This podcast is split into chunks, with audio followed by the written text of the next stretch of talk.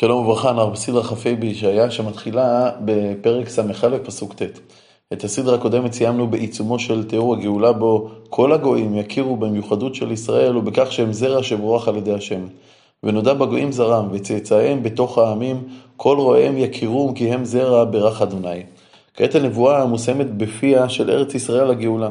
הארץ מתארת את שמחתה עם בוא הגאולה ומשווה אותה לשמחת חתן וכלה. שוש אסיס באדוני, תגל נפשי באלוהי, כי הלבישני בגדי ישע מעיל צדקה יעתני. כחתן יכהן פאר, וכחלה תהדך אליה.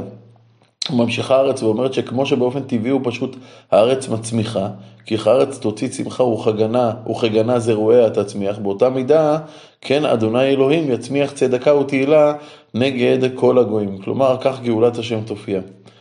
כעת פונה השם לירושלים וקורא, למען ציון לא אחשה, ולמען ירושלים לא אשקוט, עד יצא חנוגה צדקה וישועתה כלפיד יבער. כלומר, אומר השם, אני לא אשאר בשקט עד שציון תיוושע.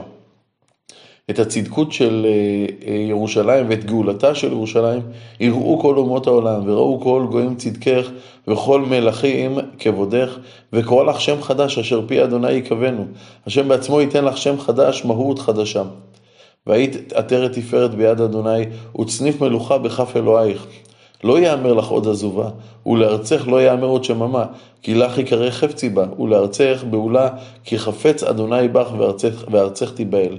כלומר, במקום הכינוי שבה כינו את ירושלים עזובה, יקראו לירושלים חפצי בה, ללמד על החפץ שיש להשם בירושלים. וכן יקראו לארץ ישראל בעולה, שהרי מעתה יש לארץ ישראל בעלים. כי יבעל בחור בתולה, יבעלוך בנייך, ומשוש חתן על כלה, יסיס עלייך אלוהיך. הנביא ממשיל גם את היחס שבין ארץ ישראל לעם ישראל וגם את היחס שבין השם לישראל כיחס חיבור וקרבה, כיחס של חיבור בין חתן וכלה ושמחה כשמחת חתן וכלה. על חומותייך ירושלים הפקדתי שומרים כל היום וכל הלילה תמיד לא יחשו. כלומר אותם שומרים לא ישקטו, אלא המזכירים את אדוני על דומי לכם. אותם שומרים ימשיכו להזכיר ולהלל את השם שזיכה אותם להיות שומרים על העיר הבנויה. וכעת פונה השם לאותם שמודים על הש... להשם על החסד שהוא עשה בבניין ירושלים, ואומר להם הנביאים, ואל תיתנו דומי לו, כלומר אל תסתפקו בזה, אלא תמשיכו לבקש ולהודות, עד יכונן ועד ישים את ירושלים תהילה בארץ. הרי אחרי גלות ארוכה אפשר להתרגש ולהסתפק בחזרה לארץ ובבניין הפיזי של ירושלים. אומר הנביא, זו לא הדרך, אלא צריך להמשיך בתפילה עד שירושלים תהפך לאור המשפיע על כל בני הארץ. נשמע אדוני בימינו ובזרוע עוזו, אם אתן את דגנך עוד מאכל לאויבייך, ואם ישתו בני נכר תירושך אשר יגעת בו. כי מאספיו יאכלו, והיללו את אדוני ומקבציו ישתו בחצרות קודשי. באותן תקופות שחורות ישראל גידלו דגן ותירוש, אבל מי שנהנה מאותו דגן ותירוש היו אויבי ישראל. והשם נשבע שהדבר הזה לא יחזור, לא ישדדו אותם יותר, הם ייהנו מאותם דברים שהם מגדלים. כעת לקראת שיבת ישראל לארצם, הנביא פונה לאומות העולם שישראל יושבים בארצם וקורא להם. עברו עברו בשערים, כלומר תעברו בשערי הערים בגולה שישראל מצויים בהם. פנו דרך העם, סולו סולו המסילה, סקלו מאבן, הרימו נס על העמים. כלומר תכינו את הדרכים לארץ ישראל. הנה אדוני השמיע אל קצה הארץ, אמרו לבת ציון הנה איש איך בא, הנה שכרו איתו ופעולתו לפניו. כלומר כל השכר שמוכן לעם ישראל הגאול כבר, כבר מוכן ואתם צריכים להודיע לו על כך. ואז כשאומות העולם התבוננו בישראל וקראו להם עם הקודש גאולי אדוני ולך יקרא דרושה עיר לא נעזבה, כך יקראו לירושלים. כעת אנחנו מגיעים לנבואת חורבן על אדום, כאילו הנבואה היא כאילו מפי הצופה שעומד על חומות ירושלים ורואה איש שמגיע מכיוון בצרה, זה העיר המרכזית באדום, והבגדים המהודרים שלו ספוגי דם חללים, והוא שואל, מי זה בא מאדום? חמוץ בגדים מבוצרה, הרי פעם היה זה הדור בלבושו, אבל כעת הוא ניסר, צועה ברוב כוחו. והשם עונה על השאלה ואומר, אני מדבר בצדקה רב לא שיר. זה אני שעושה צדקה עם ישראל ונוקם אה, אה, באויביו. ושוב שואל השואל, שאלה דומה. אבל הפעם, לפי חלק מהפרשנים, הוא שואל את השם, מדוע אדום ללבושך ובגדיך כדרוך בגת? הרי מי שדרוך ענבים בגת מלכלך את בגדיו בעד. יש כאלה שתולים את השאלה הזאת כמישהו שואל את, אה, את אותו אדם שמגיע מאדום. תשובת השם, פורה דרכתי לבדי. ומעמים אין איש איתי. אני לבדי פגעתי באדום, שהרי לא היו עמים אחרים שאנשו את אדום על חטאותם. וידרכם באפי וארמסם בחמתי ויעז נצחם על בגדיי וכל מלבושי גאלתי. כלומר דמם של בני אדום כאילו לכלכו את בגדי השם. כי יום נקם בליבי ושנת גאולה היא באה, כלומר זמן הגאולה לעמי הגיע. ואביט ואין עוזר ואשתומם ואין סומך. ראיתי שאין אף אחד מעמי העולם שדורש צדק, שפוגע באדום. בית הדין בהאג לא עשה את הדרוש ממנו, ועל כן ותושע לי זרועי וחמתי שמחתני. כלומר, השם לבדו פוגע באדום. ואבוס עמים באפיך, רמסתי עמים בחמתי. ואשקרם בחמתי, ואוריד לארץ נצחם. יש שתי גישות מרכזיות להבין את הנבואה הזאת. יש כאלה שאומרים בזה נבואה על ממלכת אדום שהייתה בעבר הירדן המזרחית, ממלכת אחות לישראל, שהרי אדום הם מבניו של עשיו, אחי יעקב, אה, ואותה ממלכה אחות חברה לאויבי ישראל דווקא בשעה הקשה של ממלכת אה, יהודה, ולכן הפגיעה בהם היא קשה. מאידך אבן עזרא רואה את הנבואה הזאת כנבואה שמדברת על רומי, כלומר על השלטון הנוצרי שהרבה לפגוע בישראל. כעת הגענו לנבואה חדשה. בנבואה הזאת ישעיהו חש את עצמו בגלות ומש רואה את עצמו בין הגולים, והוא מתפלל על ישועת השם, ובאופן הזה הוא גם מלמד את ישראל כיצד יש להתפלל להשם בכל פעם שהם יהיו בצרה. כמו כל תפילה, הוא מתחיל בשבח השם. חסדי אדוני יזכיר, תהילות אדוני, כעל כל אשר גמלנו, אדוני. ורב טוב לבית ישראל, אשר גמלם כרחמיו וכרוב חסדיו. ויאמר אח עמי המה, בנים לא ישקרו, ויהי להם למושיע. הוא מזכיר, חזק... הוא מזכיר, מזכיר פה את חסדי השם, את הבחירה ב... בישראל כ... כעם השם, את העובדה שהוא, הקדוש ברוך הוא מתייחס ל... לישראל כאל בנים שלו. בכל צרתם לא צר, ומלאך פניו הושיעם, באהבתו ובחמלתו הוא גמלם. וינטלם וינשאם כל ימי עולם. כלומר, כל פעם שהגיעה צרה על ישראל, לא צר.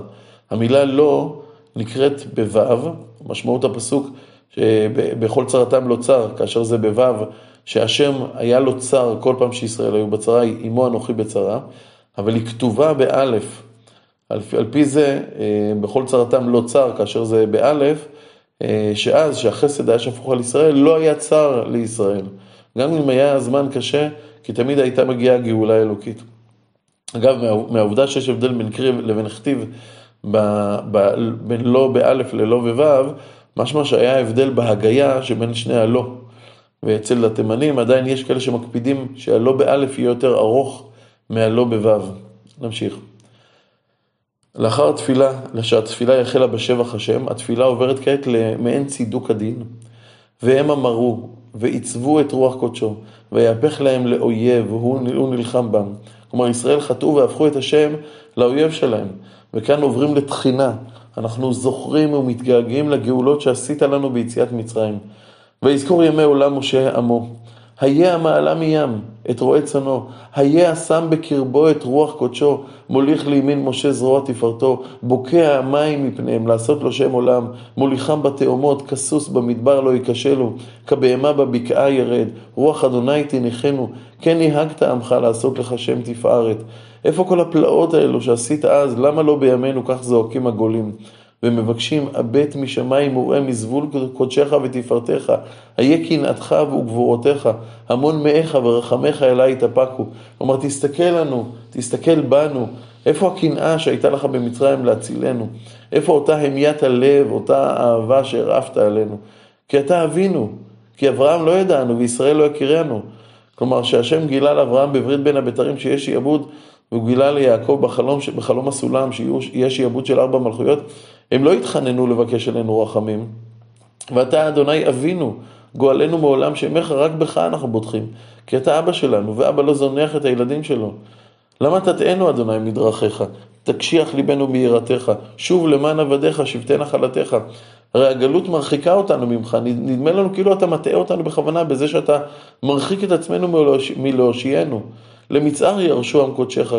בזמן קצר, מאוד קצר, זכינו לרשת את ירושלים, אבל מיד אחר כך צרינו בוששו מקדשך. וכאן אה, אנחנו מתחילים אה, בנקודה חדשה. הגולה שחי בעולם נטול ניסים, נטול ישועות, אה, ולא זוכה לראות את השם, זועק להשם. היינו, היינו, היינו, היינו, היינו מעולם לא משלת בנו. כלומר, אנחנו, זה, זה נדמה לנו ש, ש, שמעולם אתה, אתה לא משלת בנו. לא נקרא שמך עליהם.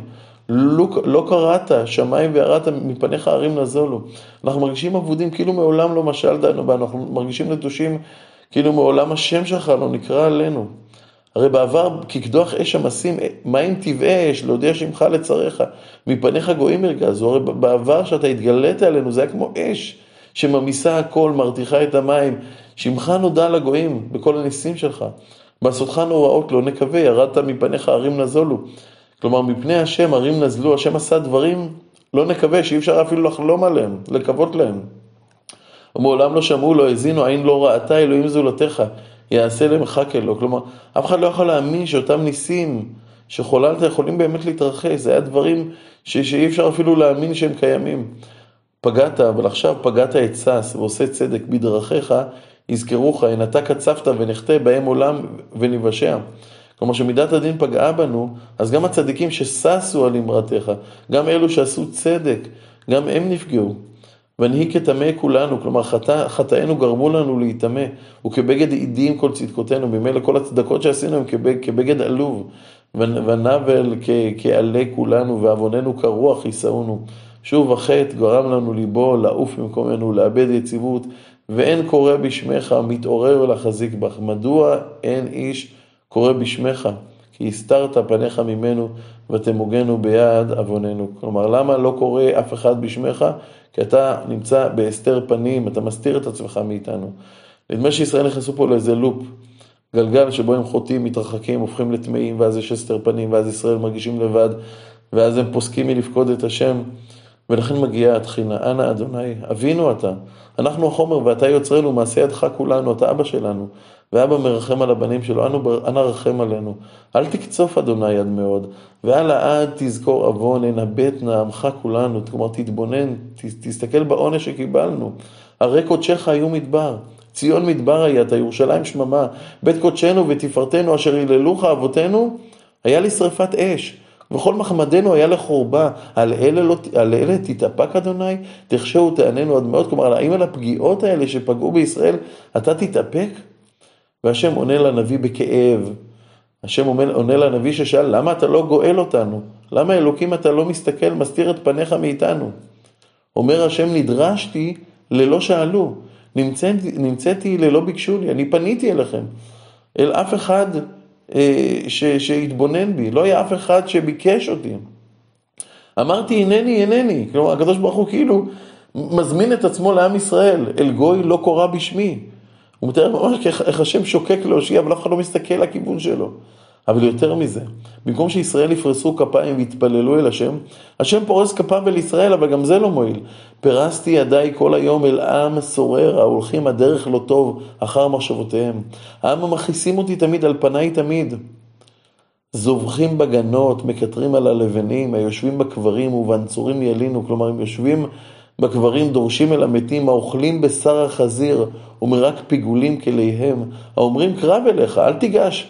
כי קידשתיך, אלה עשן ביפי, אש יוקדת כל היום. כלומר, כשצדיק מתקרב לרשעים, אומרים לרשעים, אל תתקרב, אנחנו יותר קדושים ממך. אנחנו הוקדשנו לעבודה זרה. הנה כתובה לפניי, לא אחשה, כי אם שילמתי, ושילמתי על חיקם. עוונותיכם ועוונות אבותיכם יחדיו, אמר אדוני, אשר כיתרו על הערים ועל הגבעות חרפוני. ומדותי פעולתם ראשונה אל חיקם. כלומר, אני, החטאים כתובים לפניי. ואתם תשלמו גם על החטאים שאתם עשיתם וגם על העוונות של אבותיכם אה, יחדיו. זה נשמע נורא, אבל כאן מגיעה הנחמה. אנחנו נקרא רק את הפסוק הפותח אותה, כי מיד אחר כך מסתיימת לנו הסדרה. כה אמר אדוני, כאשר יימצא התירוש באשכול, ואמר אל תשחיתו, כי ברכה בו, כן אעשה למען עבדי, לביתי אשחית הכל. כלומר, בתוך אשכול שמוטל על הארץ, יש ברכה צפונה. ואת הברכה הצפונה הזאת אפשר לזהות, ובשביל אותה ברכה הקדוש ברוך הוא לא ישחית את האשכול כולו, לא ישחית את הכרם כולו. עד כאן הסדרה שלנו.